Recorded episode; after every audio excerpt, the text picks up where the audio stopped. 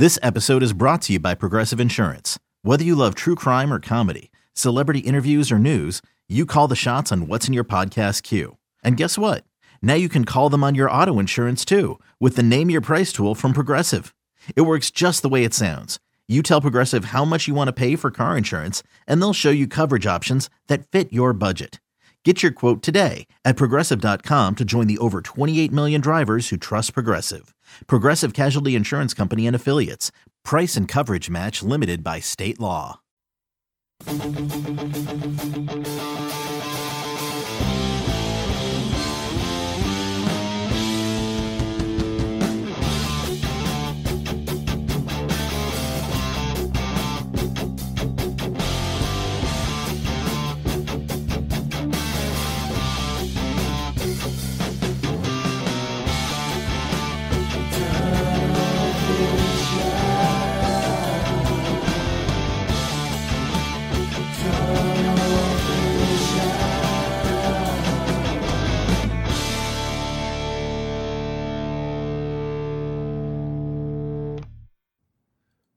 Hello, everybody, and welcome to another edition of Tunnel Vision, a show brought to you by USCFootball.com. I'm your host, Keely. You're joined by Ryan Abraham and Shotgun Spratling. Shotgun, who's covered in Braves decor, if you will. Congrats, Shotty. Damn right. Is game You're- seven tonight, or is that, that already happened? Are we done? How does it feel to have a successful baseball team? Just asking for friends. It's, it's very strange uh, to actually be able to finish it off and win the World Series. 26 years in the making. Uh, Crazy. I can feel the glow coming off of him. Yeah, right next to I him. know. Yeah. It's it's stunning. He's so used radiating. as an Atlanta sports fan to everything just collapsing. So it was very, very weird uh, when they won in Game Six. It's like, wait a second, this, what, how am I supposed to feel now? It Do was you funny. know how to be happy? Is that a thing for don't know, Atlanta sports weird. fans? yeah, I mean, kind of like USC fans right yeah, now. big big Braves fan. He's at practice this week talking to Craig Naivar, the who's you know big Houston Astros fan. Like both of them were like, "No, my team's going to lose. No, your team's going. to My team's going to lose." They were like arguing which team was going to lose. That was funny. Yeah, that was funny. uh, but we're back and we have a lot to talk about. We took Sunday off because it was Halloween. I hope you guys had a great Halloween. We have to preview USC's game on Saturday against ASU. Two teams that aren't doing the best right now. They're not trending in the right direction, I would say. So we're going to talk about that. We're t- going to talk about a, Lon- a London list offense. USC lost Drake London for the season with a fractured ankle. So, what does this offense look like without him? Do you lean more on the run game? We'll get into that. And we'll talk about Clay Helton. Maybe you guys remember that name. Not something that you guys said over and over again that he needs to be fired. Well, he got hired this week, so we'll talk about that. We'll talk about USC's future. Can the team go bowling this season? We'll talk about that. You can tweet at us, hashtag tunnelvision, and I'll put your tweet up on the screen. And wherever you're watching, Facebook, YouTube, or Periscope slash Twitter live, uh, put your comments, questions, concerns, and we'll do our best to answer them as well as we Hit the can. like button on all those Hit the things. like Give bucket- likes. button, subscribe, we like all those that good likes. I don't know stuff, what they do. They help. They help the or something. Yeah, yeah. Sure. And if you uh, put your question up, we'll put your question up on the st- screen. We love hearing from you guys, so thanks for doing that. But guys, like I said, USC is heading to Tempe. USC Arizona is always interesting. I feel like there's always something weird that happens in the game. Ryan, I call you the Pac-12 guru. Hmm. What are you expecting on Saturday, and what are you expecting from this ASU team? Yeah, this Arizona State team. I mean, you have two teams right now that are essentially circling the drain, right? Like USC, they bounced back a little bit against Arizona, but allowing a team that hadn't scored more than 19 all year to score 34 at home, explosive plays, fake punts. Like it wasn't like USC was buttoned down. You know, they, they scored six points after halftime after Drake London goes down, but you beat Arizona. You gave them from a 19 game losing streak to 20. Uh, that's nice. So you did that. So at least you got a win. But the two games before that, not so good. ASU, they couldn't have a bigger turnaround. Like you looked at this ASU team, you're like, man, the Sun Devils are going to win the Pac-12 South. Just three weeks ago, halftime at the Utah game, Dominating. they haven't lost in the Pac-12 yet. They're up 21-7 going into halftime, and they collapsed. They just fell apart. Didn't score another point. Over the next two games, 56 to nothing, they were outscored. The first three possessions of the Washington State game, they turned the ball over, then turnover on downs, then missed field goal, then a turnover. Like it, it's been an absolute implosion. They were from on top of the world to way on the outside looking in. Utah pretty much has a stranglehold on the division right now. It's a huge fall from grace. And we've talked about this from the very beginning because of the NCAA scandal stuff. I forget what Herm Edwards called it. He didn't call it a scandal, he called it a review or something. Uh, or he didn't call it like sanctions. Didn't call it an investigation. It was called a, it was a review. Yeah. Uh, you know, they had to suspend three coaches at the beginning of the season, but it was pretty quiet since then. it's a super senior laden team. You got maybe the best quarterback in the conference, Jayden Daniels. They got great running backs and good wide receivers. A lot of seniors coming back and uh, experienced defensive players. People thought this was a team that was going to make a run and win the South, and they look poised to do that. I was just waiting for the very beginning. I think we talked about the preview show at the beginning of the year. When is that other shoe going to drop? I don't know if it has, but man, ASU has definitely fallen off a cliff. And they just fired their sideline reporter, a former Arizona State safety who made some comments about this team not being well coached on a podcast, and they fired the guy. And I think uh, as Jon Wilner just tweeted, like that says more about ASU than it does about uh, your sideline reporter, who's a you know bleeds Sun Devil football former player. Yeah, he was he played football at, at, at ASU. So the people are like, "Oh, USC's in trouble." Like, sure, USC's in trouble, but ASU is in trouble too. What these are, it's like two teams in trouble are going to collide. I don't know who's going to come out on top. And the crazy thing is, before the season, you look at this game on the schedule and you go, "That might be the determining game in the Pac-12 South." And, you know, maybe Utah can do something. We'll see how their transfers do. Maybe UCLA kind of puts it together finally. But you looked at that and you said those are probably the two most complete teams. Yeah. Those are the two teams you feel like you know the most about coming into this season.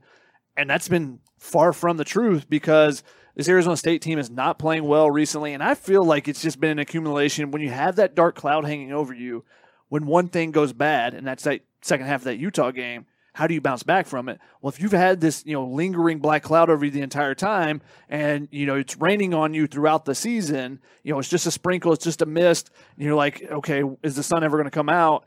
And you you just get worn down by it over and over. You know, you go from being a little little per, uh, precipitation on you to suddenly you're drenched because it's just been constant. And I think that's it, it, seems like that's been the case for Arizona State. Now they've also lost some some big players. Jermayne Lowell, their their big time defensive lineman, losing him has been a huge issue for them, and that's similar to USC. You know, some big time injuries uh, have you know kind of. Um, multiplied some of the issues that they're having. And I think that's going to be the case for USC going forward on their offense because Drake London was doing so much for that offense. Yeah. Not just the catches, not just the catches and, you know, everything that he's doing there as far as moving the ball himself. This is a decoy. But just creating so so much more for, you know, space because you have to double team him. You can't play up tight on him. Now I think teams are going to try to probably come up and press USC. Are they going to be able to get behind anyone? They haven't consistently done that with any other receivers. And, you know, it's going to be a much different look. I think USC, you know, the last couple games, you go, okay, this is what we figure we're going to get. I think now you look at it and you go, we could get a lot of different looks because teams are going to play you completely different than how they were playing you when Drake London was on the field. Yeah. Yeah, I was going to ask you, Shotgun, what are you expecting to see from USC's offense this weekend? I mean, I know on Instant you talked about how this is not going to be just one wide receiver stepping up. It's going to have to be a, a collective effort from USC's receiving core. Yeah, I think the receiving core, the the receivers, the tight ends, the the running backs, everyone's going to have to step up a little bit if they want to try to replace Drake London.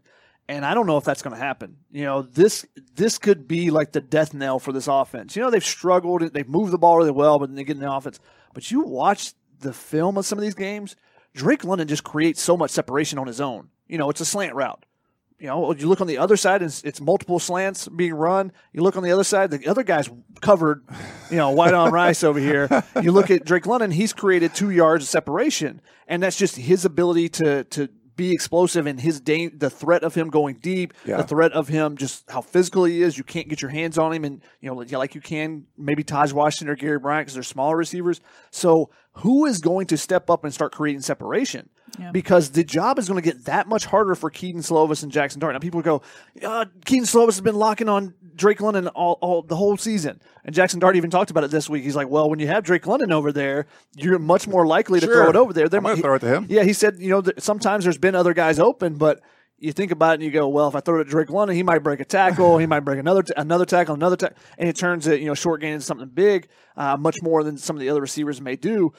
But they've relied on him because one of the big reasons is because he gets open all the time. Yeah. All the time. And when he's not open, he still catches the ball. Exactly. You If know, you he's- make the wrong choice, like, oh, he's not open, eh, he'll catch it anyway. you throw it up, and you know if you have one-on-one coverage, that's what you look at, and you go, okay, we throw it up, and he'll go get it. And then you look at in this game, they threw a couple deep balls to Gary Bryant. Now the one over the middle, this is something I've been asking for for a while. Throw that deep post; it stretches the defense, push those safeties back. But on the outsides, they tried to hit Gary Bryant once, uh, you know, on an outside breaking like a flag route. Jackson Dart couldn't hit him there. Tried to hit Tahj Washington a couple times, not catching the ball. Um, you did get a pass interference one of those times, but there's just no consistent threat on the outside on that deep ball. So that's going to be a big issue for them. So there's going to be some pieces. People are going to have to step up. So what do you do? Well, you turn to Keaontay Ingram. This guy has been a monster the last two weeks. He broke, uh, I think, I think he had seven missed tackles uh, that he forced this last week against Arizona. He had 134 yards. Pretty good game, right? He averaged 4.9 yards. That's pretty pretty solid. That's all after contact. Yeah. 134 yards after contact, almost five yards after contact per carry. That's terrific. And so, you know, if you don't get every single block, and that was the case, you know, some of those, some of the, the runs that he had, decent blocks, and that's really all he needs. He doesn't need a great block every Yeah. single time, like has been the case at times in the past for USC. You give him a decent block, and he's going to, you know, create something big out of it. And if you can just not create a penalty after giving him a decent block, maybe you get a 66 yard touchdown run, or maybe a 46 yard explosive run, or a 30 yard explosive run. All those were called back. He Yeah. had, 133 yards of yeah, Donte yards Williams at called back. 133 called back, um, and you know he could have been over 300 yards. You know, it was just a mo- monster performance against a very bad defense. Arizona's Right. not any Yeah. good. Yeah. Yeah. They're playing a much better defense this week against Arizona State, just much more talent. And that's even without Jermaine Loyal in, in the middle of that defense. So, um, you know, can they establish the run? Because that's going to make it easier on the quarterbacks. Because then they can go play action. It's something they haven't done a ton now with the read option stuff. A lot of that those quick screens are play action. But if they get the run going, that sucks in those linebackers, creates that space in between the linebackers and safeties. Just a lot of things open up a lot more if the run game starts early. And I thought it was interesting with Drake London still, you know, healthy. They ran the ball for the first time. I don't know if they watched Tunnel Vision last week or, or, or what it was. you Like, hey, know. run the ball. Yeah, that they hadn't run the ball in their very first play uh, this season, and they did, uh, and they picked up five yards, I think, for for their first play, and you know they were able to have a successful opening drive, much different than the Notre Dame game where Yeah. they tried to throw it first, sack, and you know everything fell apart. from there. Look at that. Now, Shaka, in- in one of the, the sentences you said, you said quarterbacks, plural, which brings True. me to the question what are you expecting to see on Saturday as far as Kedon Slovis and Jackson Dart? We tried to get more info this week. We didn't really get much, and I don't think we were expecting to. I don't think the quarterbacks themselves really knew. I asked Dart, how much do you expect to get used this weekend? And he said, uh, not sure, to be honest with you. We'll have conversations throughout the week about it. Uh, what are you expecting to see on Saturday? Yeah, it, it seems like so long ago that that, Right. that game happened, and so many things have happened this Like week. two quarterbacks? Like what? You And, know, and like I a- think partially it's because we talked to them on Monday. Obviously, the uh, players, uh, USC did not practice on Tuesday. They moved their schedule up because it was election day across the country. So NCAA mandated that you know everyone have that day off, the student athletes. So we talked to them on Monday, and that feels like a long time ago right now. Um, but yeah, they didn't know, and I don't think they were. You would expect them to know at that time, uh, but I don't think that maybe today, maybe now the coaches know. Maybe they put it out there. But last week it was Friday night. You know, late Friday night when they're in the hotel, they you know talk to each of the quarterbacks, say, "Hey, this is what we're going to do." And Kedon Slovis had some questions about it, you know, and asked Donte Williams, "Is it something I'm doing wrong?" Yeah. Um, you know, and Jackson Dart gets his opportunity, but I didn't like the way they used him. Jackson Dart said it was asked afterwards, "Hey, did they tell you not to run?" And he was like, uh, kinda. Is, is basically what he said. Paraphrasing here, but he's like, they told me to be smart about it and stuff. He didn't run at all. That's the separator for him from Slovis. They're, Right. They both can throw the ball and, and be efficient quarterbacks, but what changes when he gets in there and what defense has have to really focus on is the fact that he can take off running. And there was a, a great opportunity. He made a little juke in the pocket, and there's a huge swath of open green grass to run to. But he stood in the pocket and tried to throw a deep ball, and Drake London got like fingertips on it. Um, and they they can't neuter him that way. They have to use him. If he's not healthy, don't play him. Right. But if he's in there, use him. That's the difference maker. And I think if you do that, then you can do some different things when he's in there. Otherwise, like you know, we got told dart package, dart package. That Yeah, there was wasn't no dart package, no damn no. dart package. That was dart series, dart. Yeah. Hey, are you going to take over this job? Um, and and this is what I I know people have said that I love Kedon Slovis and he. Yeah, why do you love Kedon Slovis? Yeah, he's, I don't know if it's a Clay Helton love of my life. Uh, Yeah. t- not quite that that that uh, that deep, I guess. A deep dark love, like Clay Helton once said about a recruit. Um, but you know, the thing I said was Jackson Dart really hadn't earned that starting position. Now with the offense, uh, you know, he had an opportunity to get in there. He did not play as well as Kedon Slovis, even though the pick six, that's a terrible play by Kedon Slovis, got it a bit. But those guys now have to work together. And that was one of the big things on that interception is that uh, Kedon Slovis said after the game, he said, you know, if I was in there, he'd been out, out for a couple drives before halftime. He had the, the two minute drive before. This was the opening drive of the second half. He said that that uh, linebacker had been kind of shading a little bit and started dropping a little bit more towards that outside receiver on that double slant concept that they had. And, you know, he said I wish I would have, you know, kind of seen that a little bit. And he said he talked to Jackson Dart afterwards. Yeah, and Dart's Dart like, said, oh yeah, he yeah, was doing that. Yeah, Anthony Pandy, the, the, he's a really Yeah, good. He's and ha- one of their good players. They and have had the a pick couple. six. But that's those two guys are going to have to. They're going to have to rely on each other, and that's a weird dynamic. Weird dynamic Yeah. when you're like, hey, what did you see? What do you see? Because I, if it's me and you, Ryan, I'd be like.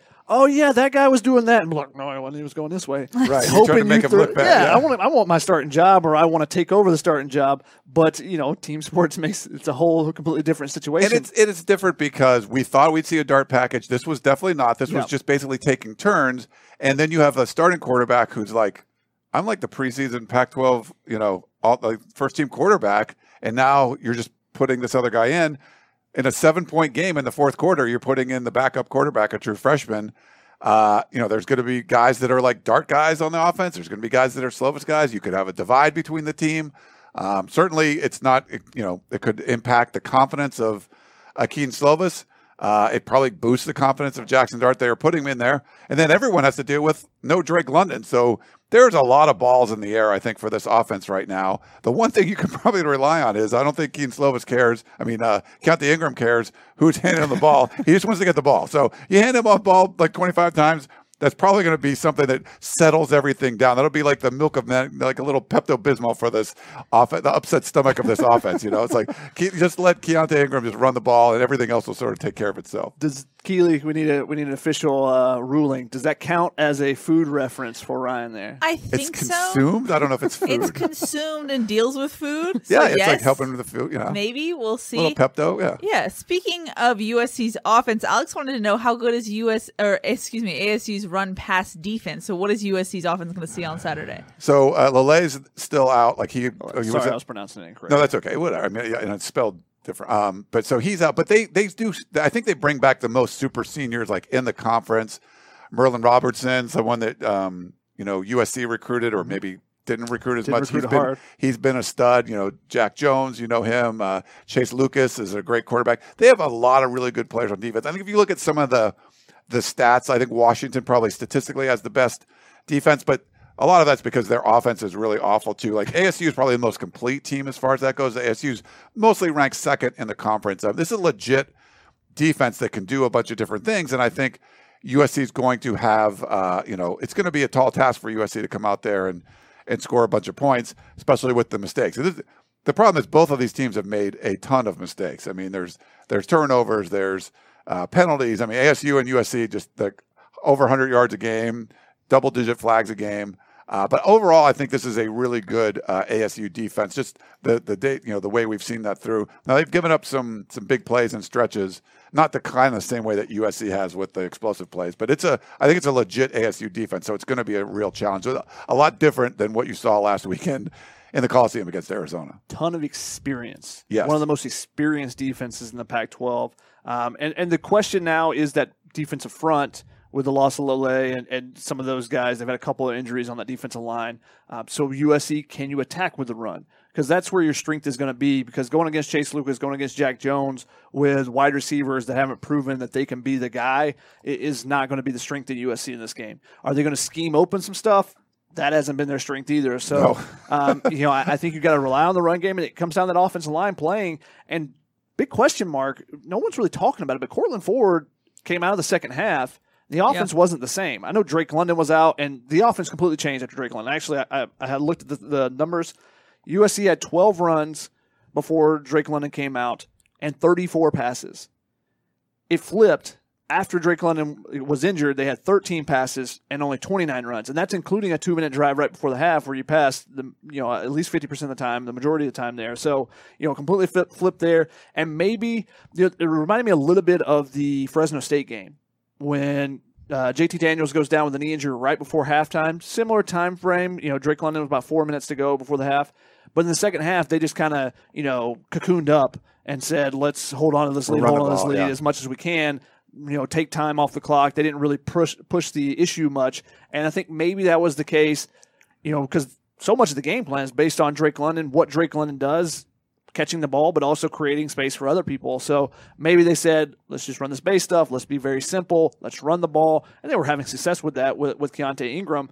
But maybe that was part of it. So maybe they switched the game plan up. It'll be interesting to see what they do this week with so many changes. Whether it's, do you implement more of an actual dart package and use him running the ball and, and do use some different things? Um, and you know, you, who's going to be featured this week? I think the targets are going to be spread around a little bit more. Sure. Obviously, Tahj Washington got a couple more targets this game. I think he was targeted 10 times, which is the most he's had this season. Eight catches, the most he's had this season. Uh, but him, Garrett Bryant, Kyle Ford. I think Kyle Ford's going to have a big role. We got I was to going talk. to ask you, Ryan. That's your boy. That's my boy. I talked to what to are you him. expecting from him? Uh, you know, I got to talk to him on Monday after practice. He had a pretty, pretty big scrum around him, and uh, I feel like he's confident. You know, it seems like the health is there. There were some issues where he could have got in games and maybe didn't. It just didn't seem like the way he was brought along. But you know, he was listed at number two at that X receiver spot behind Drake London. There's no more Drake London. They moved him up to the number one spot. He seems like he's ready, uh, mentally ready, physically ready to take on that role. And if Kedon Slovis, Jackson Dart have confidence in him, I think they can throw him the ball. I mean, he's seven catches, 104 yards, and one touchdown. That one was it the which game was it? He got one catch for one touchdown. He played two plays. Washington State. What- Yeah. Washington State. Two plays, one, you know, he caught a touchdown. The other one was like a kneel down, right? Um, yeah, so that's, I mean, I think he's someone that has comments. I've seen him. I mean, I, I the reason I, I mean, I was watching him at high school at the opening, and it was a weekend seven on seven tournament where you're playing, I don't know, seven, eight games. And they're, you know, 15 minutes, 20, well, they're not that long. You don't get that many opportunities. He caught 15 touchdown passes over that weekend. It was the best insane. performance anyone had seen. I've never seen anything like that before. Like you know he can do this, and he's a bigger guy. Donte Williams talked to this week about he's like a 230 pound guy that runs like he's 205 pounds. I mean, you look at him, there's a thickness to him. You know, like Drake London has his own athletic ability. He's tall. He's, you know, he can jump and all that stuff. And you look at Kyle Ford, he's definitely built differently, but he's someone that can muscle and push some mm-hmm. people around. So he gets on a roll. I think he could be someone that takes over that. I mean, no one's going to take over Drake London's spot, but he can take a bunch of targets away and sort of, you know, you're going to distribute probably more, more, more people. But if you're confident, you can throw it to this physical wide receiver out there. He's going to make the catch, maybe bowl over a guy or two and get some extra yards. Instantly, I think Slovis and Dart could be like, yeah, I, I definitely want to throw the ball, you know, his way. Mm-hmm. yeah, i- we could see him blossom. I think he's a guy that we could definitely see blossom. And it'd be great to see after two knee injuries.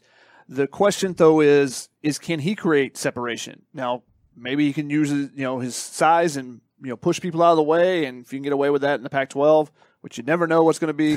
He actually he had a great catch on the sideline coming back for a ball that Kedon Slovis gets outside the pocket. Nice throw from Slovis putting it outside. he lost 3 yards on the play because the referee doesn't know how to spot the ball.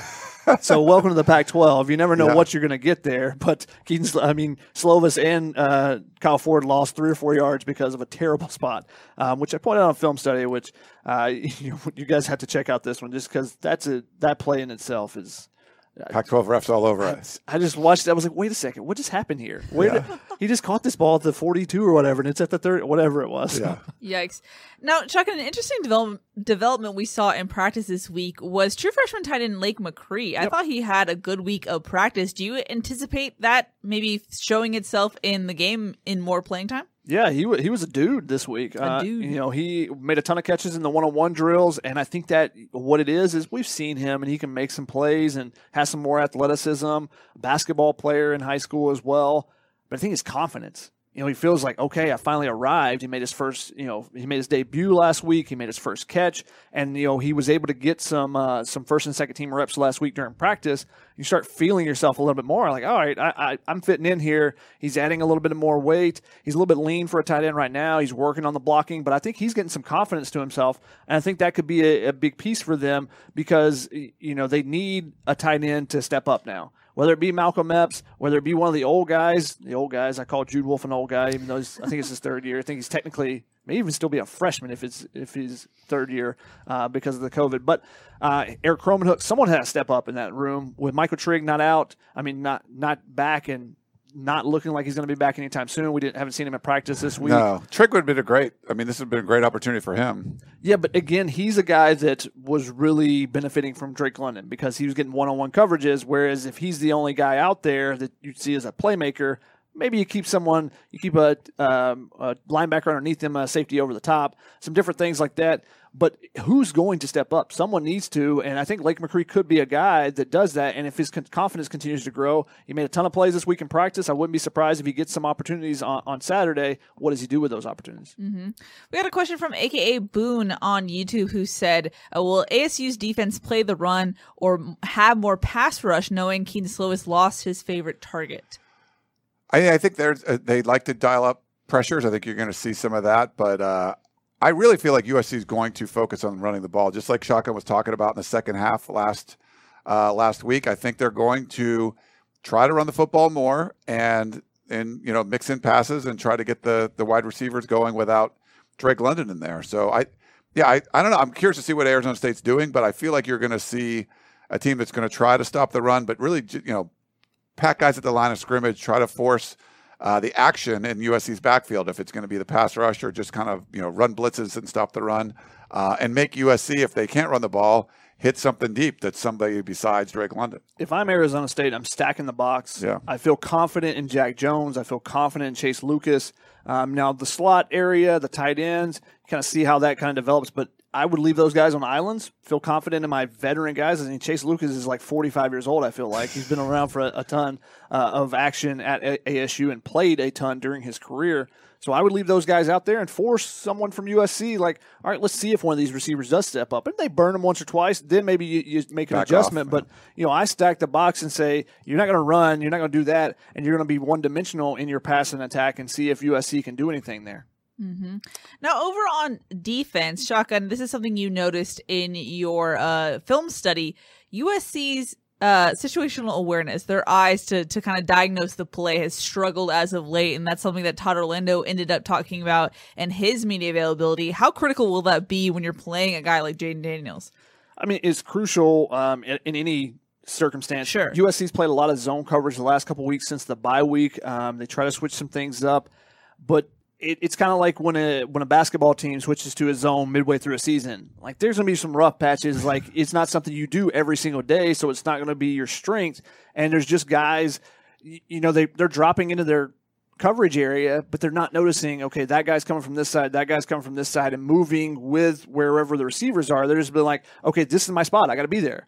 You know, you got to be, you got to have feel. And I don't think that these players have a great feel in their zone coverage right now. But with Jayden Daniels, one of the things I, I noted on one play in the uh, the final play of the third quarter, Ralen Goforth, the, the quarterback gets outside. USC, um, you know, doesn't get a bunch of pressure. Quarterback gets outside. Ralen Goforth decides, all right, I'm going to go provide the pressure, and he takes off running after him. And the quarterback's able to dump it right over him to an open Left his receiver. spot, yeah. Jayden Daniels is really good at putting pressure on those defenders when he gets outside the pocket and deciding, okay, are you going to try to come and tackle me and try to get a sack? And maybe he makes a guy miss because he has that ability too. Um, if you do that, he's just going to dump the ball over you. Um, but if you back off, you know he might you know take off running and be able to run up the sideline. He had a 38 yard run against USC as a scramble last year, so uh, you know he has that ability, and he doesn't make a ton of mistakes.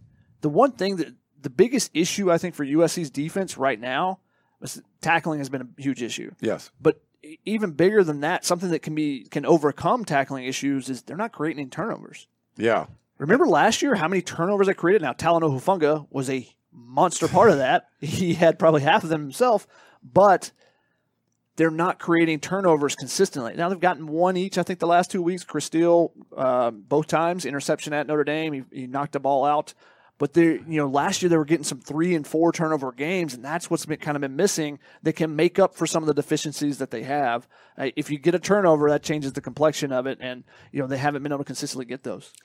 What, real quick on that, uh, I asked Donte Williams about that this morning on our Zoom call because, like I mentioned, you know, Washington State comes out, fumble on the second offensive play for ASU, the third offensive play, another fumble, interception on the next series, and it looked like Washington State was going after the football. Like it wasn't, and you know, I asked Donte Williams about that. Like they had five turnovers in that game. Can you use that momentum? Like they're a team that's reeling.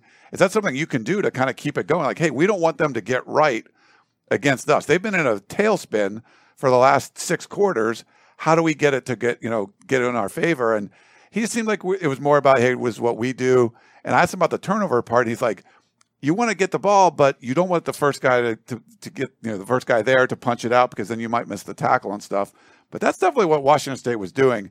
I'm not sure there's going to be an emphasis on the creating turnover spot, but if there was any way you could do it in practice, I think this would have been the week to do it because ASU was just on a roll as far as turnovers go. If you can get that going, I mean, you can you can win the game fairly easily. Mm-hmm. Yeah, and Jayden Daniels is usually a guy that takes care of the ball extremely well. I mean, he had like he had a I think he has the school record for most pass attempts without an interception. Uh, I think that was last year, 2019. 2019 as a freshman, I believe it was. Maybe it even overlapped to the 2020 season, but he's done a really good job there and they don't ask him to do too much because their run game has been pretty successful when they're rolling right. You know, yeah. their run game's been really good, um, and and that's been the difference for them because they don't ask him to do too much, and then they can play action. And that's that's actually the situational awareness that USC has struggled with the most this season. With their you know their linebackers are you're really attacking downhill, trying to you know stop the run. Their safeties when they're playing up in the box are doing the same thing, and it creates a huge gap. Those guys get a, a yard away from the line of scrimmage and realize oh crap, they're throwing the ball, and then they try to retreat, and the safeties are already playing 15 yards deep. So now you got 10 yards of, of, space in between, and there, you know, there's been a lot of times this season where teams have been able to hit uh, plays over the middle because off a of play action because USC is really attacking downhill and not recognizing the run quick enough. We had a question from Dakers on YouTube who said, "How do we take away ASU's quarterback's mobility?" I mean, Will Plummer is not the most mobile quarterback in the world, and he what was it like a 16 yard touchdown run that, he had? That was two terrible attempts at tackling. That's just a terrible play. You can't have that happen. Third and 16 at the goal line, you know, it was third and goal, I think, at the yeah, 16. so goal. you go, okay, they're going to kick a field goal regardless. All you got to do is make sell out, make the tackle. Don't worry about anything if else. talking about the five. Let them at the one. 11. It doesn't matter. It, yeah. it was just ter- like, and both the linebackers had a great opportunity to tackle him, and neither one of them made it. So that's that's the problem. Is like, can USC's defense get this Arizona State offense right by oh, Jayden Daniels can get what he wants when he takes off and runs, and oh, they're not going to turn the ball over, and oh, s- suddenly receivers aren't dropping passes anymore, and guys are more open, and you start building confidence. That's the worry. I mean, USC's just given up some huge plays uh, at especially inopportune times, like the third and you know third and goal from the 16 Will Plummer is nowhere near the athlete that Jayden Daniels is. So I don't know. I mean, I, am not sure. I haven't really felt confident USC's been able to scheme that kind of stuff or guys staying home they got to do something a little bit different. It just seems like whatever they're doing isn't working. I like Todd Orlando a lot, but just something's not working with his defense, and and Jayden Daniels is going to be really hard to contain him. As far as a mobile quarterback, you know, your defensive ends, you just can't rush straight up the field. That was what happened on that play. They actually had a three-two-six defense in, so only three down linemen, and both the guys got really wide going to try to get in the backfield and create a sack. And he steps up and is able to run through it. Um, and that's something you know. You look at Will Plummer. You know, when he's in there, you go, you can do that Jamarye Joiner when he was in there at the Wildcat quarterback position, like they you know, they were kind of rushing a little bit differently, and that's something with Jayden Daniels. They're just not going to attack off the edge, you know, up the field as much. They're to you know you're to do some different things. You'll do some stunts and come back inside. That was how they got one of the sacks early. Drake Jackson was actually lined up inside. He gets in between the tackle and the guard and creates some separation for Tuli Tuipulotu to come back inside. And Plummer tried to step up and he got drilled. So that's something, you know, you just got to be mindful of those gaps. You know, it's the same thing as a run, you know, when you're fitting a run play, everyone's got their own gap. You know, same thing for the pass rushers. You can't get outside of your lane and try to do too much. And that's been the, one of the things that everyone on the team, especially on the defensive side, has talked about is we can't try to do too much. Yeah. Just do your job. Don't worry about doing everyone else's. Not don't worry about making the superhero play. You know, just be Clark Kent. Mm-hmm. Uh, Craig Naivar talks a lot about how the safety position, if you make one mistake, everybody knows. If you make one mistake, it's usually points. We've seen more of a rotation now, and, and Chris Thompson Jr. is getting healthier. What do you guys anticipate as far as who the safeties we'll see on Saturday? I mean, we love the way Calen Bullock's played. Like, kind of started off early, and then you've kind of seen him uh, come on a little bit later. You know, talk about Chris Thompson. Um, I think you're there's no need to like, well, here's our guys. You know, we're going to go with these. It just it didn't seem like anyone's playing all that well. And I think if if you get someone that hasn't played as much and they come in and, and make a big play, you don't want them to come in and do too much and get to the point where they're you know you're you're giving up a big play. But USC defense just given up a whole bunch of big plays all season. So I don't mind Craig Naivar kind of moving some some pieces around, seeing if there's some strengths. If you see like hey, he's a little more physical, we can play him near the line of scrimmage. Maybe he helps out stopping a Jayden Daniels from taking off and running. Whatever you got to do. I mean, like we said, it's just not. There's just whatever they're trying on defense just doesn't seem to be working. You can't allow Stanford to score the most points they've ever scored in the season. Oregon State to score the most points. Utah to score the most points. Arizona to score like almost double what they scored all season. You're not doing something right. And so I, I got to know issues if you're going to mix guys around. You know, Isaiah Pola-Mao a captain. He would be the first to admit he's not playing as well as he, as he could. And um, there's no one that's earned a spot there. They're like, oh, you have to. There's no Talanoa Hufangas right now. You're like, he has to play no matter what. So if you're going to play some of the new guys, younger guys, whatever, uh, I'm all for that. I mean, just you got to try something different. Yeah, they're trying to build Isaiah Pola-Mao's confidence back up. That's one of the things that he's got kind of gotten in his own head at times this season. And and Craig Naivar talked about that first touchdown.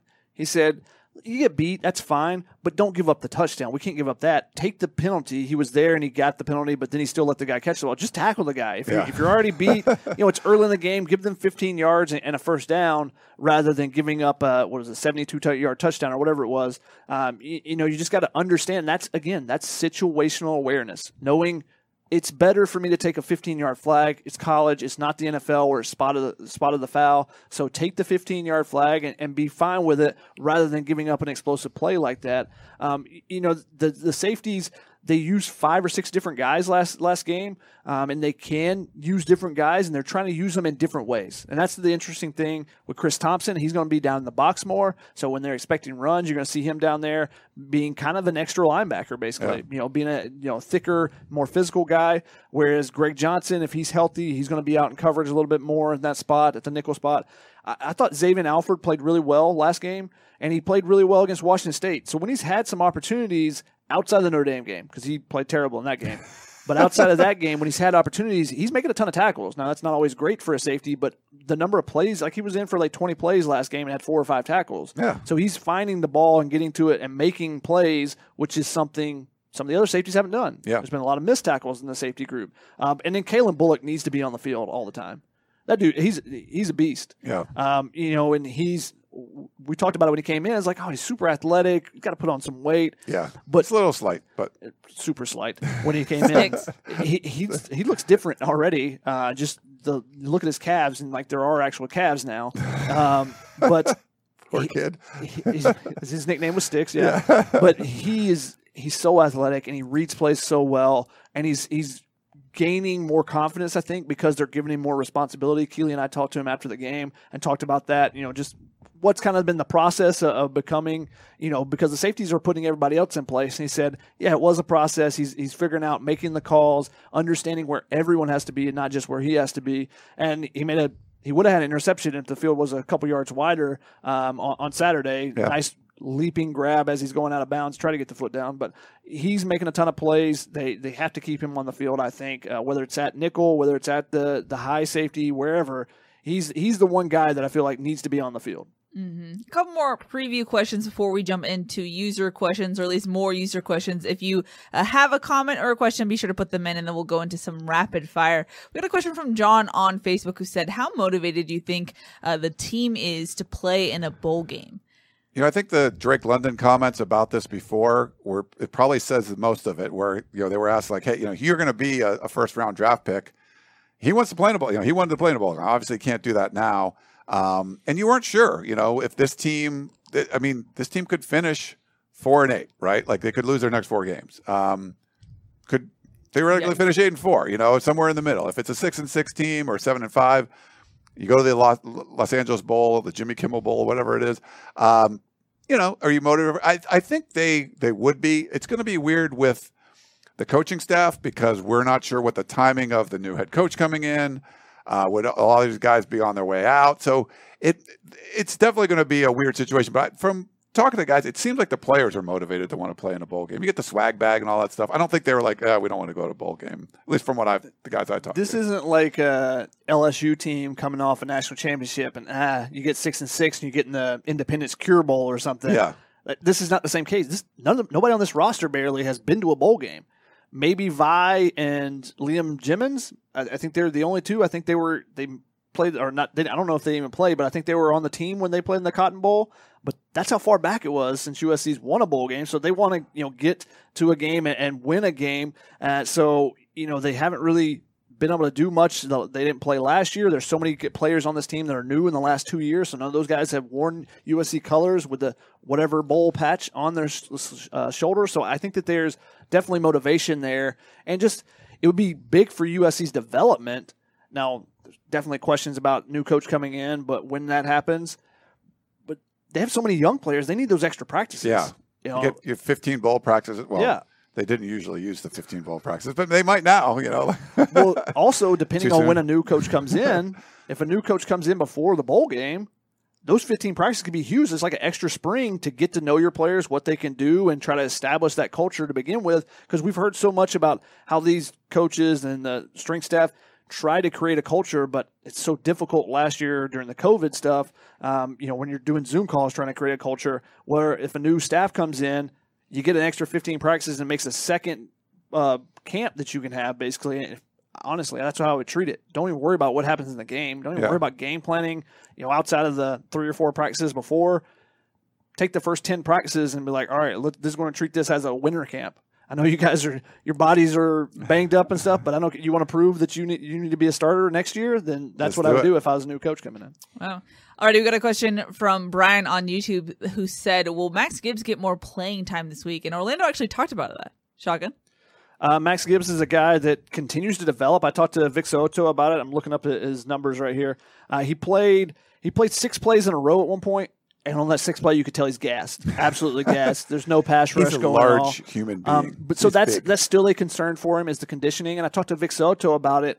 Is understanding, you know, more than just one snap. You know, because the first couple times he came in, it's like, all right, you got one job on this one play. You go and you do it as a goal line play, then you're out of the game. Now, when you're multiple plays in a row, are you going to develop and, and, process? How are you processing the information? But everyone was super excited. He made the first his first play in this past week. He made a tackle, and it sounded like there was a turnover. Yeah. Like I'm looking and like because I was actually shooting Max on the play, so I saw him uh, make the tackle as I'm shooting photos. But I was like, wait, did the ball pop free? Because I kind of lost sight. And it was just no, everyone's super excited because everyone loves Max and, and what he can bring to the table, and you know just the gregarious nature that he has. So you know, I think he's a guy that will continue to develop. But the good thing for USC is they may not have to play him as much. So last week he had 13 defensive snaps. He played some on special teams as well uh, on the kick block unit. But if they get Jamar Sekona back, if they can get Ishmael Sopsher back, you know, if you can get some of those guys back, then that lightens the load on someone. So maybe Max Gibbs doesn't have to go six plays in a row. Maybe he can go three, get somebody else in there for three, keep them fresh. Because late in that third quarter, particular in particular, and some in the fourth quarter, the defense was gassed you know, and it's because they're really thin on the defensive line right now with Nick Figueroa being out as well. Uh, they're, they're thin there. The linebackers play pretty much every snap. So some of those guys, you could tell that they were gassed. Uh, and, you know, going to Arizona State, did they try to push the tempo a little bit after seeing some of that? Yeah, like, these guys are tired. Let's go fast. Yeah. So, you know, they could kind of try to attack them in different ways. I think Max Gibbs is progressing, which is great to see. And everyone thinks he's going to be a playmaker eventually. Um, whether whichever side of the ball he's going to be on. Uh, but he's he was in there making some plays. He's got his first career tackle on, on, Saturday, so that was cool to see. Good for him.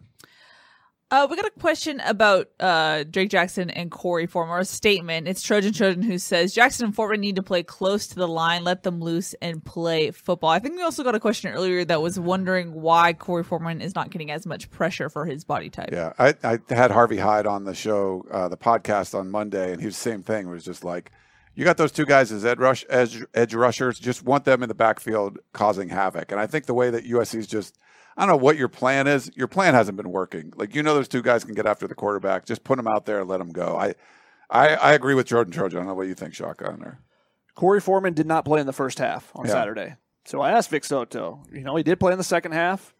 I said, you know, that was one of the things he's talked about with some of the other guys is getting them in, into practice. So I led into the Korey Foreman question. I said, okay, well, why didn't he play in the first half? He said he hadn't put pads on all week. And that's a big thing for, in particular, for Vic Soto, but yeah. for all the defense coaches, for Donte Williams. Donte Williams, you know, makes, you know, if you're injured, but you can still dress out, he's going to have you dress out in full pads and, you know, then go to Rehab Island and do your stuff. But if Korey Foreman wasn't in full pads, then why is he going to be ready for the first half of the game? It was interesting they put him in the second half, and part of that reason was Drake Jackson got banged up a little bit, so you know they're getting really thin on the defensive line. When Korey Foreman's been in there, he's been able to create some pressure. He got to the quarterback a couple times uh, in this game and got him off his spot. But getting the sacks, that's another you know another step in the development for him. And the more opportunities he gets, the, the more he's going to develop. But he's got to be healthy and he's got to be locked in during the practice week to earn those reps on Saturday. That's the big thing. Vic Soto is going to make all those guys earn their opportunities. And you're looking at the playing time of Korey Foreman, you got to go. They don't feel like he's earning them enough. Yeah, if he hadn't put pads on all week, I get it. You know, there's fans are like, "Hey, we got to play him. We got to play him." Like, well, he needs to put the pads on sometime during the week. You know, especially because you know there's been times when freshmen make mistakes, and he's made some mistakes on you know read option plays, and the quarterback gets outside. Well, if you, you come in, you put him in there, and then Jamarye Joiner's the quarterback, and they're in the Wildcat, and they run a read option, and he doesn't play it right because he hasn't been looking at those looks during the week on scout team, and he makes a mistake. Everybody's going to be like, why is that guy making a mistake? Why they got him in there?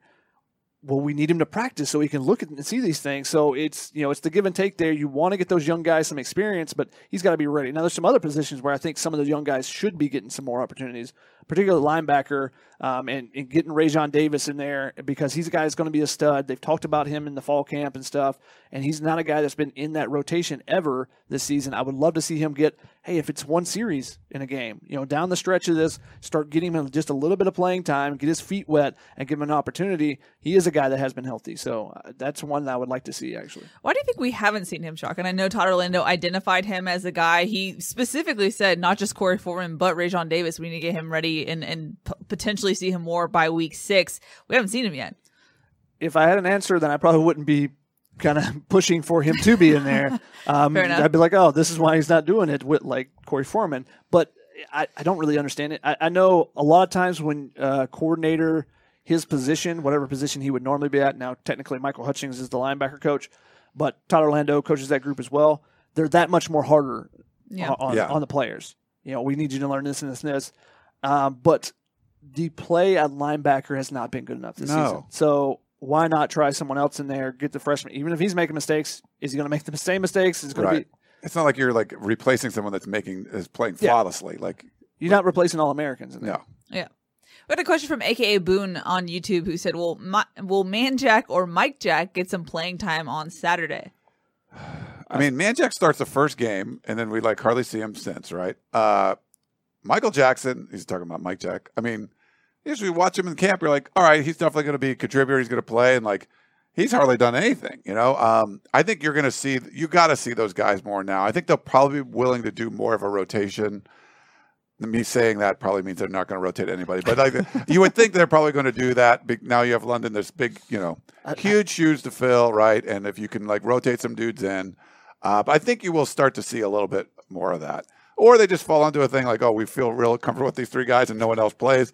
I don't think that's the way it should be. It could be. Who the who knows? The thing is, we've been saying, oh, they should rotate more at receiver for For like two years, three yeah. years, Yeah. something like that. Um, so uh, actually, going back to the Juju's days, Juju and Darreus Rogers played every single snap, and you're like, can De'Quan Hampton not play at all, Yeah. or what? Like, let him get in there. Isaac Whitney, who went to the NFL and was around for a couple years in the He NFL, but play, couldn't get any playing time at USC.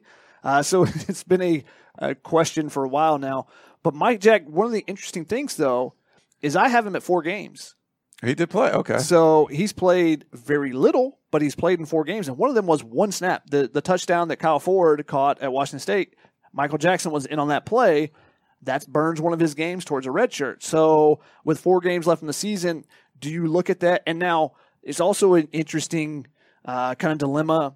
If if you're on the coaching staff, are, are you worried about anybody's red shirt? No, So because you're probably not going to be back. yeah, so you might, you know, if you're, you know, starting a five year deal or whatever it may be, you know, you know you're going to be around for five years. You might say, okay, that guy needs to develop. You know, he's probably going to be here next year. Let's not play him. But you know, to the coaching staff, just like we don't care about anybody's red shirt and, and use them because he's at four games right now. Similar, Jackson Dart was asked about red shirt. Uh, yeah, Donte Williams talked about this morning a little bit. It seemed like for some players he was fine with the redshirt. thing. It didn't seem like he cared about Dart's redshirt. He was like, yeah, that's not. I mean, you got the feeling like he's not trying to like, preserve Dart's red shirt. Like he can help us win, so we're going to play him. You know. Yeah, but Michael Jackson will be an interesting one because I have him at four games. USC actually has him at three, um, and I think the Washington State was the difference. But I, I confirmed that he was uh, participating on that play. So uh, if he's at four games, do you feel like you want to burn that red shirt to play him, and how much you going to play him? If he gets If in, you think he can contribute, then you got to. But if not, then well, he there's no came in. La- he came, did you see that he came in last week? No, I didn't even see that. Yeah, he played two snaps,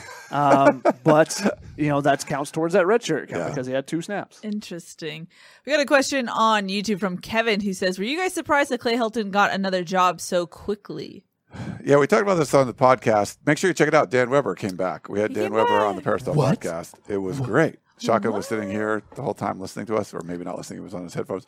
But uh, was doing other little work. surprised. Um, so the USC job was the second FBS job to open uh, after UConn. So Edsall, like they were like that was a weird thing. But USC fires Clay Helton early on after the, the Stanford game. But Georgia Southern was the next one. So basically, like the guy who left the second job, it, you know, was fired from the second job, took the third job. Um, you know, he's got Jimmy Sexton as an agent. He's a you know super agent. He's got all kinds of great deals for everybody. Um, a little shocking that it happened because there's different options, right? Like you could sit out a while. He's getting paid a crap load of money from USC to not coach anymore. Um, he could have taken like a coordinator spot at a Power Five job.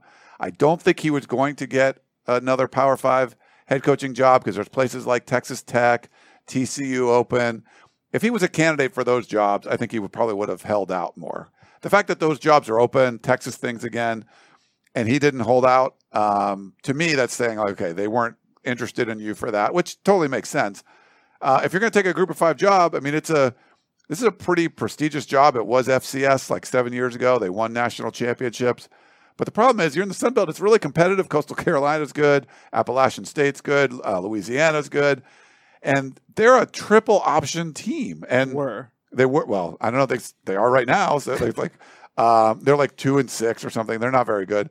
It's like a rebuild in a small town in Georgia that with an offense that you're not familiar with. Uh, he does get a head start. I mean, he can build his staff and all that stuff. It'll be interesting to see any former staff, like a John Baxter or anyone that he used to employ, comes with him. Any guys that are like bottom of the depth chart at USC transfers to Southern Georgia. Like it's all going to be fun to kind of watch. But I was a little shocked that he took it that quickly. But that just tells me there wasn't going to be really uh, like better opportunities out there. If, if Jimmy Sexton thought there was going to be better opportunities, I don't think he would have announced for this job early. That's just my take on it. But- you don't usually get fired from a Power Five job and immediately take another one. Usually, it's a step down to either a coordinator or to a group of five, and then you try to work your way up. Uh, I mean, look at Lane Kiffin or Steve Sarkisian. Uh, you know, all these guys that have gone through USC and had to go to Alabama first, or you know, the number of guys that have gone through Alabama, uh, which is why people are actually surprised. I think some people are like, "Wait, Saban must have said no. Saban? Yeah, Saban didn't take him. Yeah. Um, but I think it's a pretty good fit spot for him. This is probably where he should have been. Oh, yeah. his first head coaching I mean, job that's to the begin thing. with. Yes, this is his where his first job should have been. Yeah. Um, and I, I think it's very interesting. Georgia Sou- Southern has gone on a complete social media campaign, just inundating um, with, with everything Clay Helton. So they think they got their man. And now, can he revive that program to where it was his FCS program? No, they're going to win national championships. But that they tried, they've tried some different things. They tried to go back to the triple option because that's what they did really well um, uh, when they were FCS. Paul Johnson, the former Georgia Tech coach, they tried to get him to come out of retirement, I think, to take the job Yeah. because he ran the, the triple option there. They tried to go back to that. Well, does not work at the, the Power Five level unless maybe you're Navy or a naval or Army or something like that. Yeah. But so they're going to Clay Helton. You know, we'll see if there's any USC connections that end up there. Yeah, there's hmm. Whether- gotta be. There's That'll gotta be interesting. Whether it's coaches or whether it's some players, you know, we had some questions about does anyone transfer to Georgia Southern? Not out of the realm of possibility. Oh, yeah. With as many people as you know, really liked Clay Helton when they were being recruited by him and stuff. Wouldn't be surprised if they think that there's more playing time there, and they think that you know they'll be one of his favorites, and they'll go and you know hmm. take that opportunity. And you get a new coach that comes in and it's like everything's buttoned down, disciplined, tough, you know, and Yeah. and someone's like, That's not what I signed up for. I'm gonna go back to Clay Helton. You know, I mean there could be some of that too. So Sure. We got a question from Andrew on YouTube who said, "Which unit is the biggest liability for USC?" Ooh, that's a good question. That's a lot of choices. Um Sean, I feel like you would know based on film study since you have to watch it so much. I mean, I think the one that pops off the top of my head. Is there's I mean, the middle of the defense is as a whole. If you want to do that, because the defense nose tackle not be not having true nose tackle, linebackers, and the safety, the top end safeties behind it. But as a unit, the safeties and Craig Yeah. Ivar talked about it how that you know when they don't play well, it's not oh they got a first down. It's oh they got points. So that's the thing. The safeties haven't played well, which is really disappointing. Actually, it's the biggest disappointment of the team, I think, because ton of talent in that room, and just not making enough plays, whether it be missed tackles or letting guys get behind them. If they play well, the defense plays well, and Craig Naivar mentioned that as well. When we play well, we play to our expectations. Then the entire defense plays much better, even without a true nose tackle. With the linebackers not playing great, if the safeties are doing their job and are on top of everything, then the defense would take itself to another level. Now, it wouldn't be up here, but it would go from down here where it's at right now to at least up in the middle. Yeah, I think for liability wise, it's probably easy to go safeties because they give up. They can if Yeah. they make a mistake, it's a touchdown probably, like you talked about. Uh, but I mean the the lack of production, I would go linebackers. It's just and it's been surprising to me because you know I really felt like okay, Todd Orlando knew they didn't play well last year. This is his unit. They're going to perform. They just they've just been like a non-factor a lot of the times, and so. But I would still say I would still agree with the safeties on this one. But and like you thought the offensive line might be, they've been fine. Like they've been, you could say good at times. You know, like it's been a lot better. I think just having an air raid offensive line coach with an air raid offense works a lot better than a non-air raid offensive line coach and an air raid offense. Yeah, they the offensive line has been good. Um, and if they clean some things up, they could even be great. You know, as, as far as the units that on this team. You know, not maybe Yeah. not historically, um, but you know, for this team, they could be great because they're opening up some holes and they protected pretty well this season. Um, outside of the tackles, at times have been shown to be second year guys and not true tackles, maybe even. Uh, so, but uh, they've done some really nice things and it's changed the dynamic of the game because they can run the ball now Yeah. they can pick up third and shorts. How many times do we say the last two years, like, you got to go under center, you got to do something different, you got to. But the biggest thing was you got to get a push, and they could never do that. And now they're doing that consistently. Arizona stopped one, uh, a third one. Short yard, yeah. What happened? USC got it the fourth and one. You know, immediately. I don't think they've been stopped this year um, in third and three or shorter in the two downs. Which is a huge problem last year, or was Yeah. a huge Yeah. problem. Yeah. And it's funny if this was a charity golf tournament, like, and they're on your team, the offensive line, they're the high handicap, right? They're the ones, but then they're shooting the lowest score or one of the lowest scores, and when that happens, you're getting all these strokes. Like it's a big deal. Like the the offensive line you thought was going to be pretty terrible, where you would have said the safeties. You're like, oh yeah, there's this is going to be a, a veteran safe secondary group.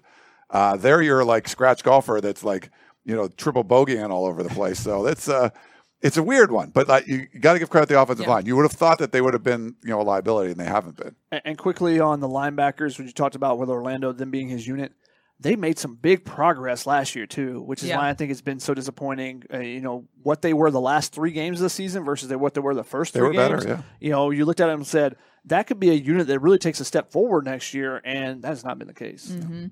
Now we got this question on the podcast. I'm going to direct it towards you, Shotgun. It's from Alex, who said, "Would you prefer a young, hungry, rising coach like Dave Aranda, or a more seasoned, quality coach like James Franklin? Remember, Jim Harbaugh and Chip Kelly were sure bets for UM and UCLA.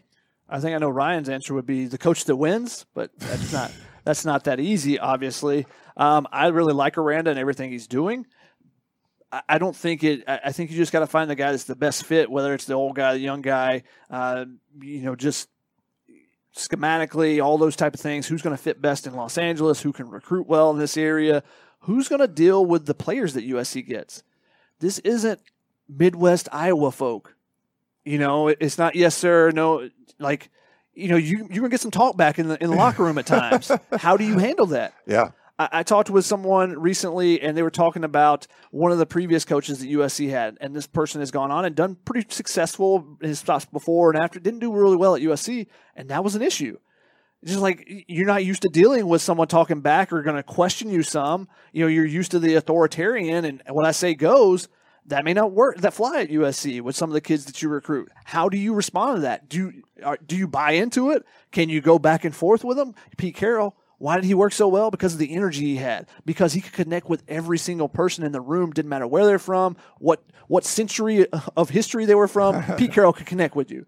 Um, and you know that I think that's going to be a bigger issue than necessarily young or old. Because I think you know Pete Carroll's an old soul. I mean, a young soul, even though he's an older guy.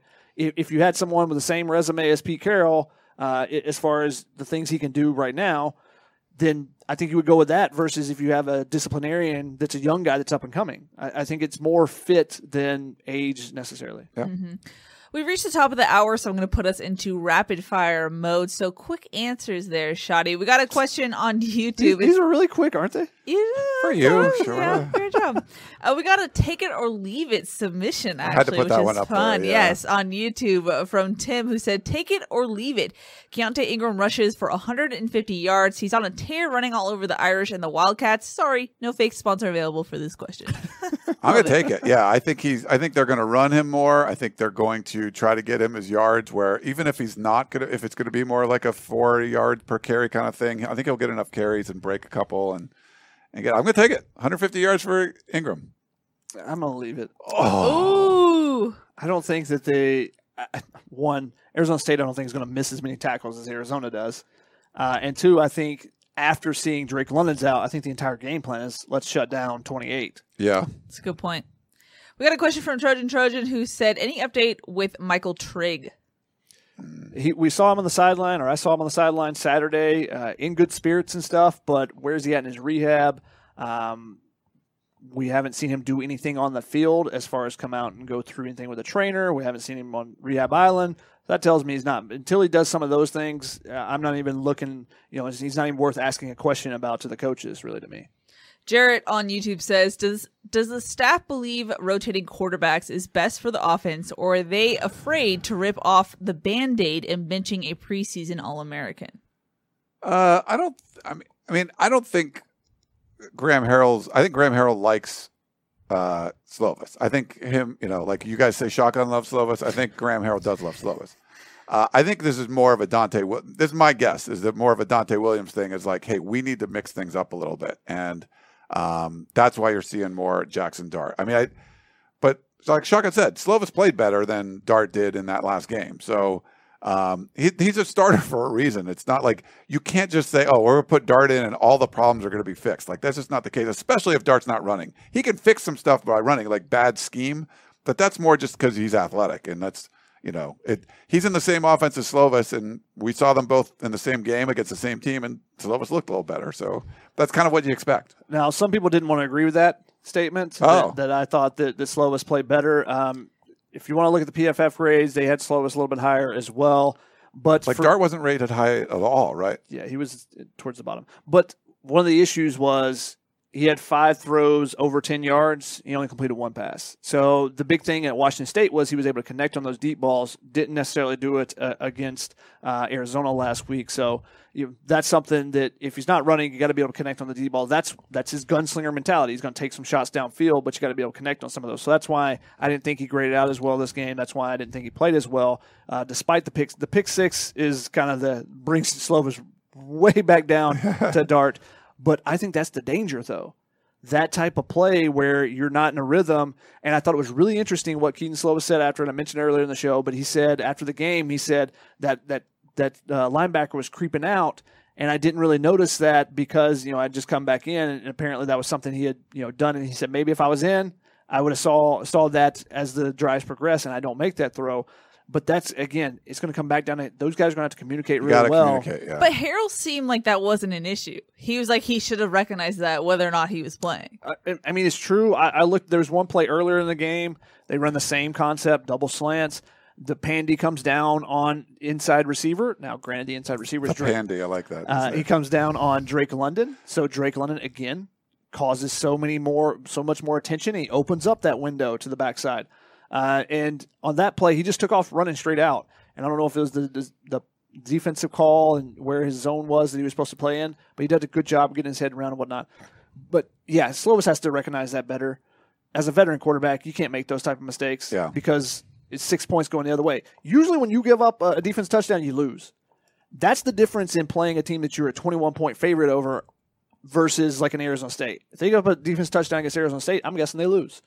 And you know that's that's something that can't happen when you're a third year guy. And maybe he's pressing. I gotta get make this play. I gotta make because this guy's on my tail. You know, and that's that's the danger. And I think it's interesting. Clay Helton was a quarterback, and he said, "I don't want you know I don't want him ever looking over his shoulder." Yep. Donte Williams is a cornerback. He's like, look over your shoulder, damn it. Well, cornerbacks, cornerbacks, it's all about competition. I want Yeah. it man to man. I want to go against you all the time. And it's not the you know, and, and corner cornerbacks, defensive backs, you get beat, you got to get right back up for the next play.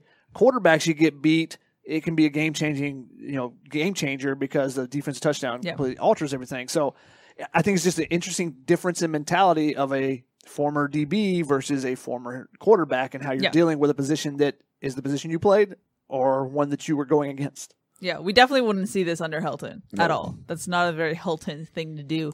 We got a question on YouTube from a fellow Ryan. He says, "Who do you think will win tomorrow night, Stanford or Utah?" Uh, I got- I think Utah's going to beat them pretty good. I think Utah's favored by like seven and a half or something, or I- it's something like that. I think it's gone up uh, a little bit. I, Utah looks like a legit team. They didn't look as good in the beginning. Uh, Cam Rising has come along. He you know played really well against USC. He's played well since then. Uh, they run the ball. I, they, they had the transfers like Shotgun mentioned earlier. Maybe it didn't work out all as you know the very beginning but they just seem to be playing really good football right now. And Stanford is still not that good. I mean, they're three and five. Uh, yes, they beat Oregon, but you know, Oregon didn't have their offensive coordinator.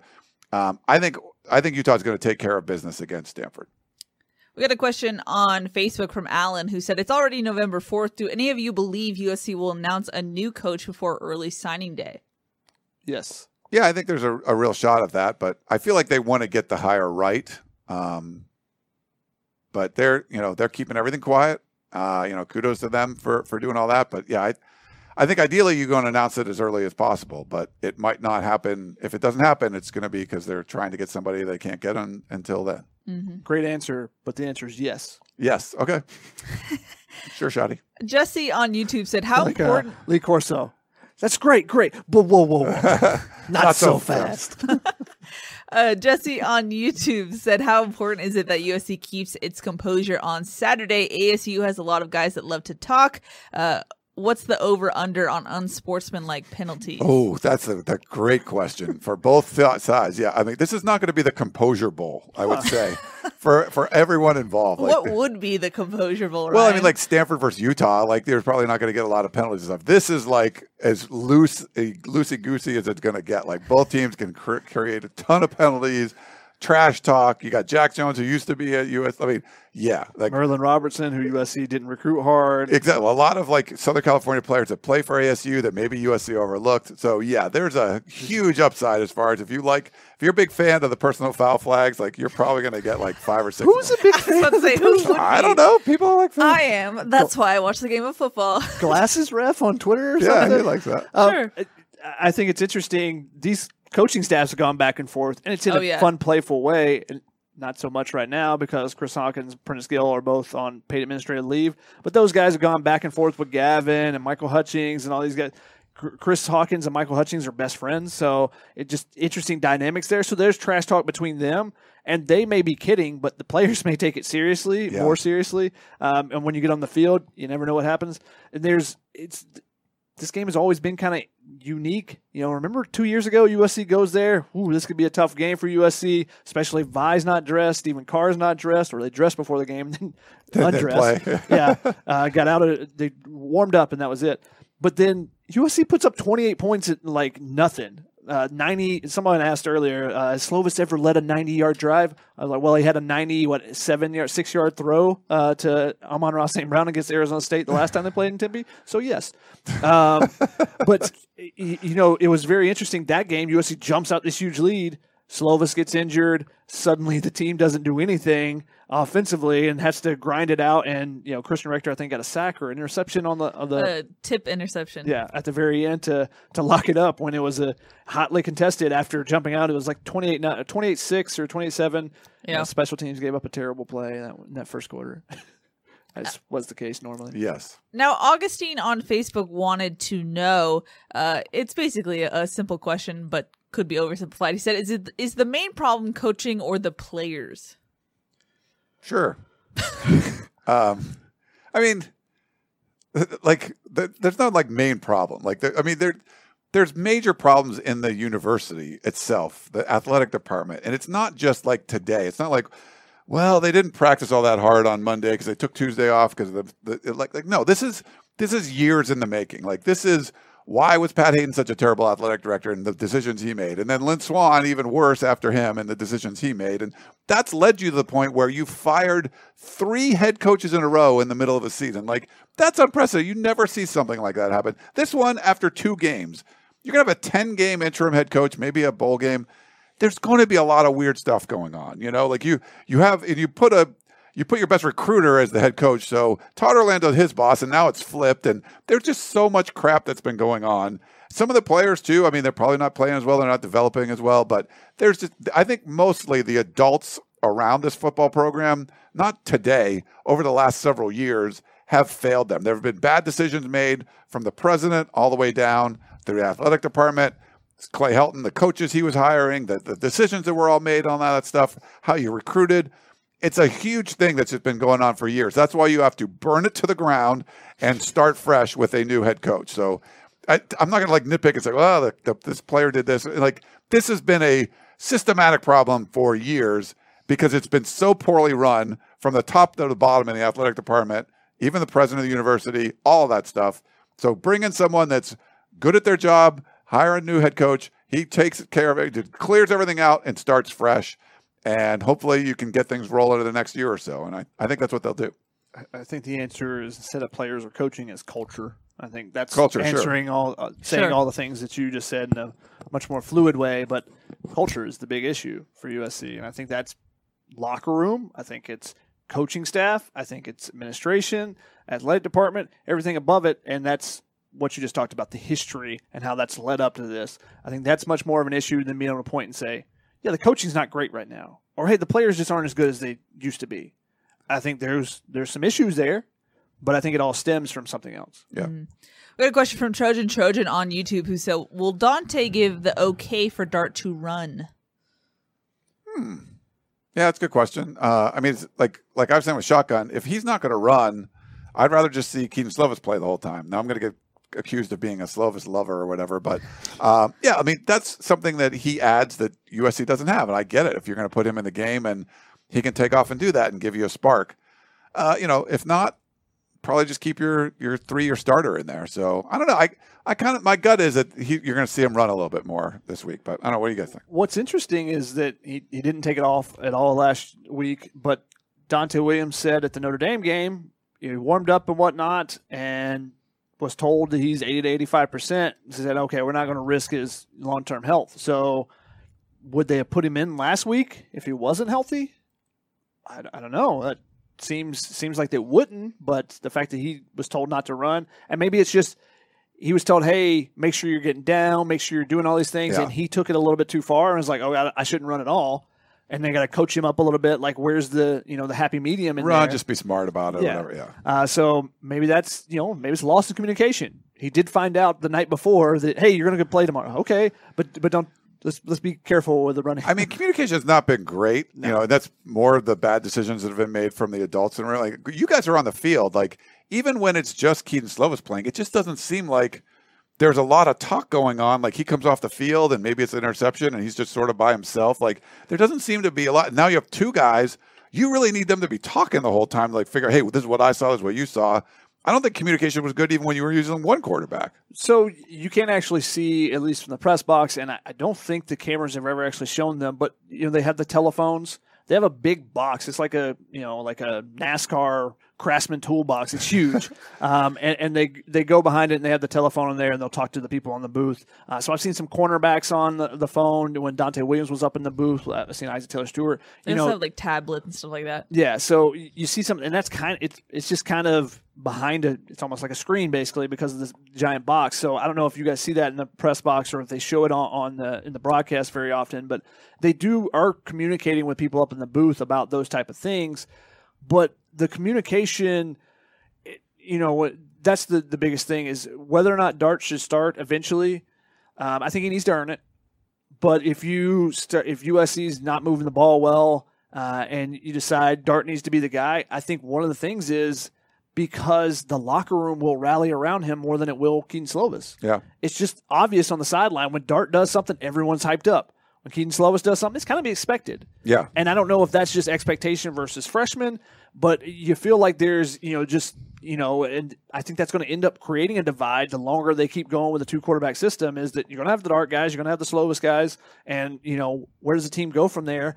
I mean, they're already at 500. I think they're going to stay at a 500 until they figure out, you know, just give one of the guy or the other guy the job. Unless you, if you're going to use a dart package, and that would be the smartest way to do it, where he's running, where he's doing different, where there's different play calls with him in there. Yeah.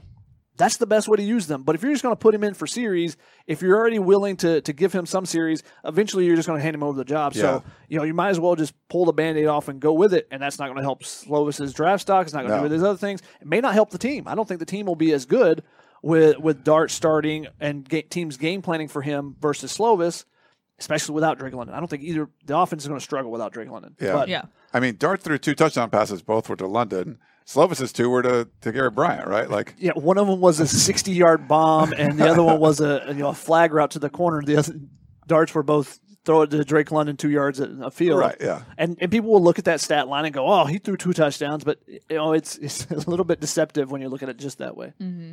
AKA Boone said, "Who's more likely to wind up in the CFP, Oregon or Cincinnati?" I mean, Oregon's four. Uh, Cincinnati's not going to lose, but I feel like if Cincinnati wins out and Oregon doesn't, it doesn't necessarily mean Cincinnati is going to get in. I think there's a lot of ways Cincinnati cannot. So I would go Oregon at this point, but it's not going to be an easy for them. But they're not going to play anyone. Anyone that they play, like in the championships game, going to have at least like four losses. So um, they're not going to get a huge boost. But I think they're going to be more likely to go because of that win over Ohio State than Cincinnati. I'm going to take Cincinnati because I think they have a better chance of winning out. They definitely do. Now, will that even get them in? Who Right. knows? That's, that's what I'm saying. but like they can I, out and not I'm going to say that I think they are more set up to win out than Oregon is. Oregon just hasn't played well uh, several times this season, so I feel like someone's going to get them. And then that win at Ohio State doesn't matter anymore. Once you get two losses, it doesn't matter who you beat. All right, let's get a couple more questions in, and then we'll wrap this show up and get some predictions. Trojan Trojan said, "Will Drake London still travel with the team for morale purposes? He's a team captain, a leader, and the heart of this team." I would I would think he probably will. Yeah. They've done Um, that stuff like that in the past. Yeah. I mean, But the, the one of the questions was I believe he would I believe I read somewhere that he was supposed to have surgery today. Hopefully everything went great for him. Uh, we wish him the best of luck in his recovery. But if that's the case, then it might be tough yeah, to go. then he may not go for travel this week, but may be available to travel next week or something like that. Aaron said, "What is the biggest problem with SC's offense? Turnovers, efficiency in the red zone?" Question mark. I would say that efficiency in the red zone. Yeah, because the they red- move the ball well. Yeah, it's a whole empty calorie thing, right? It's Yeah. just a lot of yards, not a lot of points. So And they put up punch it in. uh, they did put up 537 yards this game and 41 points, which is not terrible. So Right. but six points after the half. They scored on five. It had five touchdowns their first six drives. And you go, this is what it's supposed to look like against a bad team.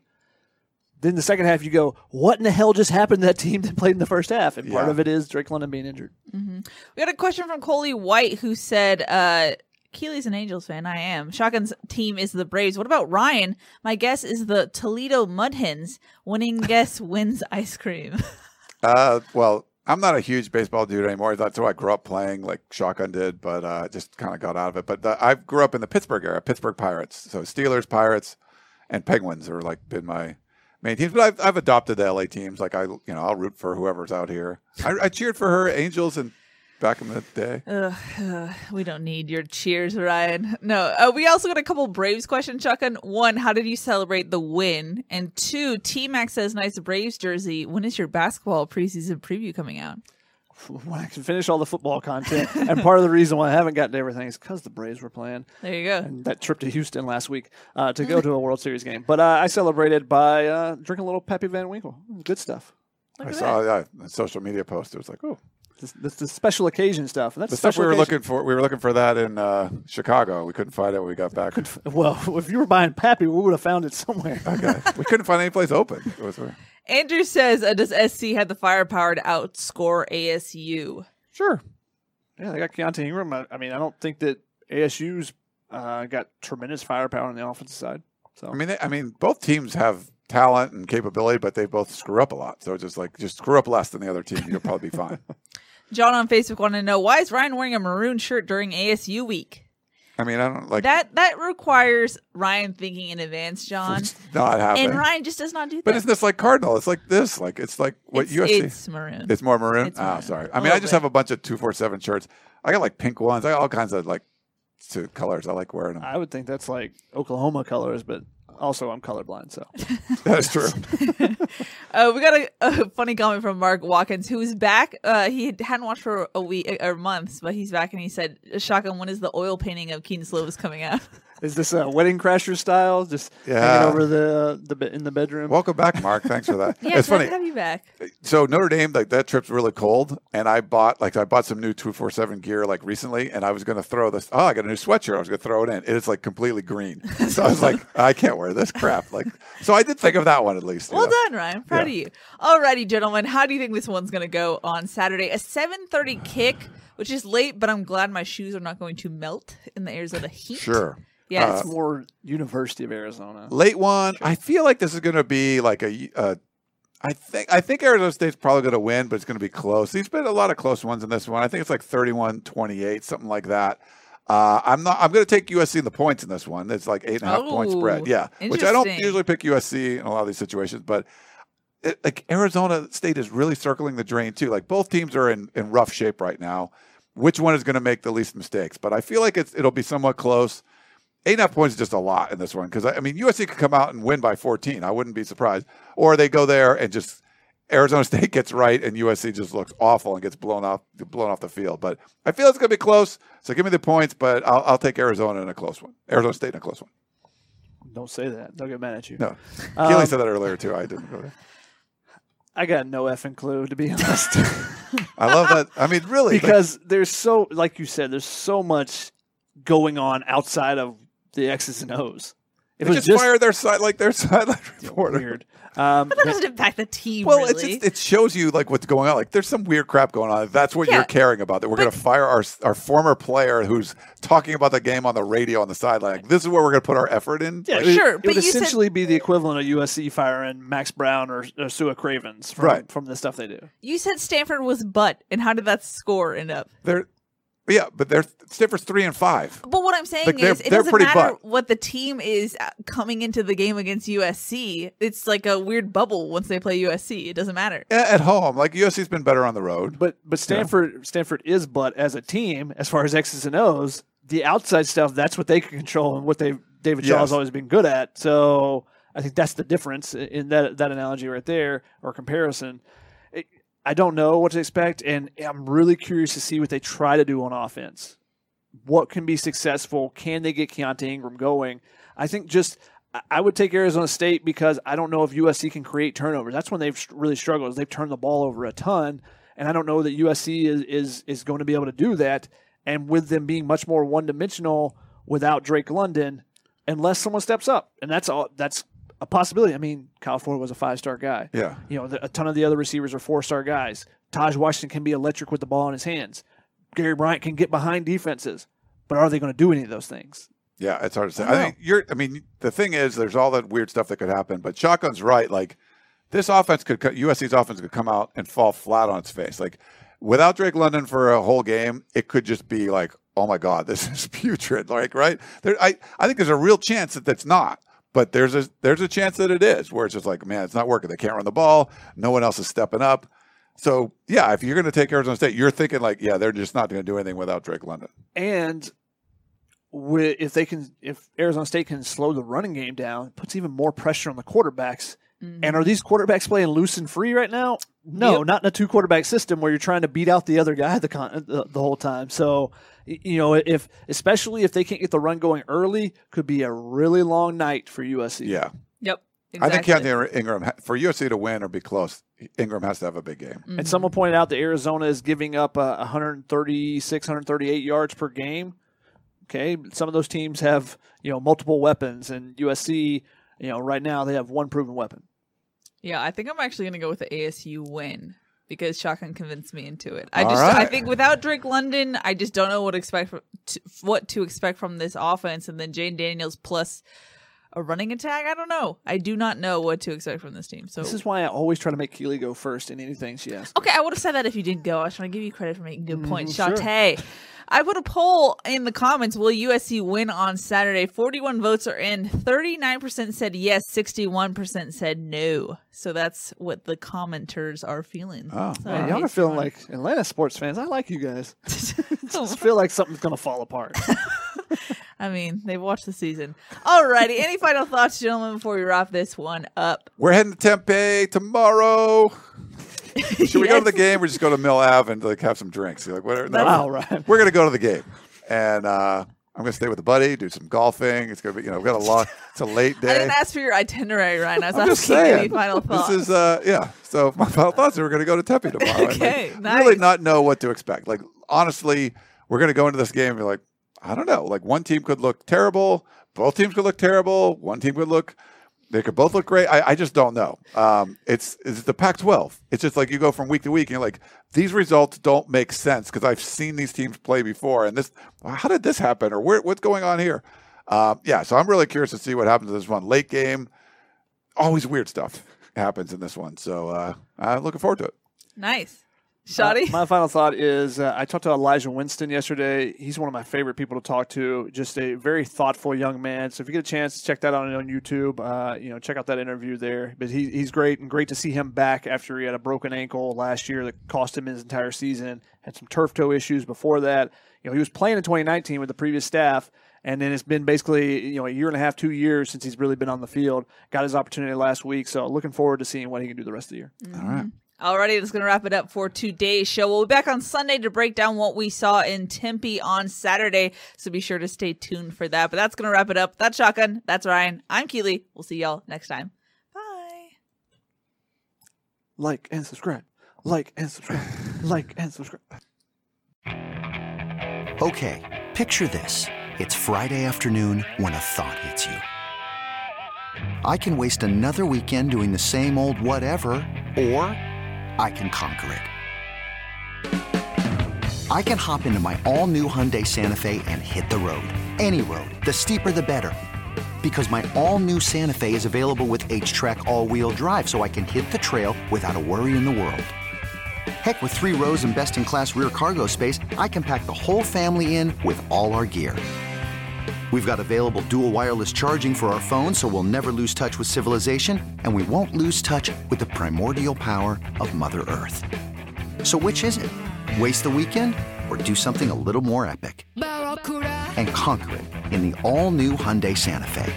Visit HyundaiUSA.com or call 562-314-4603 for more details. Hyundai, there's joy in every journey.